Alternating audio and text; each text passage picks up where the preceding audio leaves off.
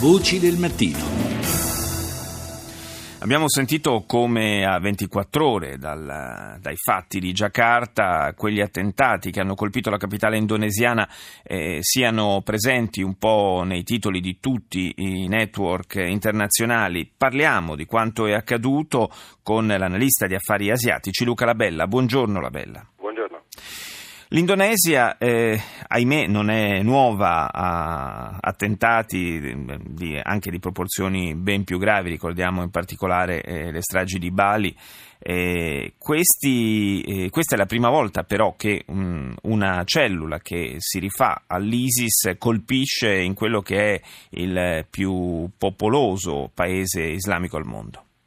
Assolutamente sì, si tratta dei primi attentati rivendicati dallo Stato islamico ed è così stato confermato dalla Polizia Nazionale che ha legato la cellula che ha colpito ieri Jakarta a Barum Naim, un cittadino indonesiano che combatte a fianco dello Stato islamico in Indonesia e in, in Siria ed è legata alla formazione indonesiana Mujahideen Indonesia Timor. Eh, il comando di ieri in qualche modo ha cercato di emulare gli eventi di Parigi eh, ed un, si tratta di un pattern terroristico che ormai le polizie di tutto il mondo hanno imparato a temere e si addestrano per prevenire fin da dal 2008 gli attentati di Mumbai, una tipologia di attacco che in gergo prende il nome di MTFA, cioè di Marauding Terrorist Firearms Attack, ovvero un, un, uh, un manipolo di uomini armati con fucili automatici che nell'ambito di, un, di uno schema altamente dinamico uh, attacca vari obiettivi sensibili in una capitale o comunque in una, in una grande città, eh, con o senza giubbetti esplosivi, ma ingaggiano le forze di polizia in genere in quello che è un attacco, un assalto alla morte, un attacco fedain, come si suol dire.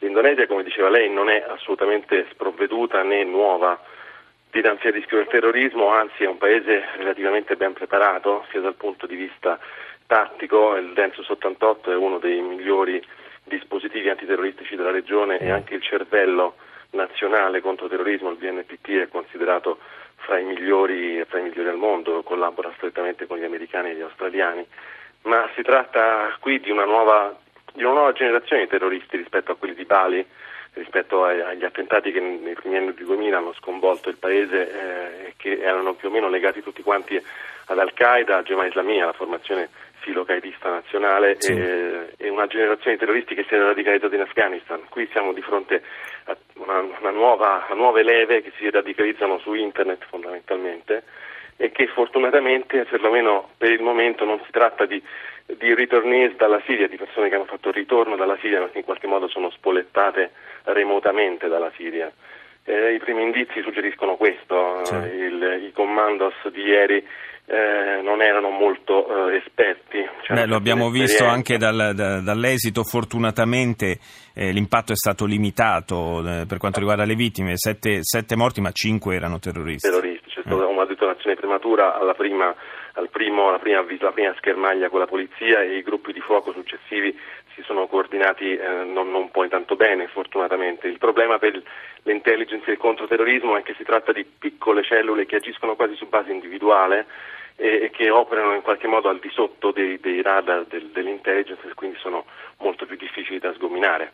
Quanto preoccupa le autorità indonesiane? Sottolineava appunto come l'Indonesia sia un paese a stragrande maggioranza eh, musulmana e, e, il più popoloso al mondo tra i paesi a maggioranza musulmana. Quanto preoccupa, dicevo, dunque le autorità indonesiane in prospettiva questa, questo fenomeno di radicalizzazione e di adesione ideologica all'ISIS?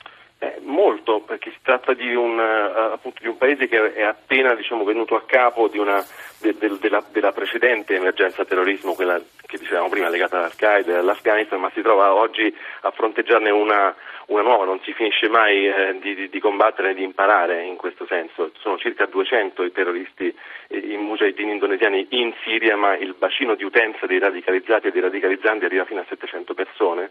E, e quindi sono, è un gruppo abbastanza consistente, ci sono estese aree del territorio indonesiano che sfuggono in qualche modo al controllo delle autorità, la provincia del Central Sulawesi per esempio le, Java, eh, le, le, le, sono, eh, parti del territorio dove è facile eh, mettere su dei campi di addestramento e, e sfuggire in qualche modo al controllo e al vaglio delle autorità, quindi assolutamente preoccupa e poi soprattutto l'Indonesia è un paese che vive, vive di turismo, è certo. una democrazia, è un paese aperto e come tutti i paesi come tutti i paesi come i nostri, insomma, sono, siamo particolarmente esposti certo. a questo tipo di rischi. Naturalmente. Grazie, grazie a Luca Labella per essere stato nostro ospite stamani. Grazie.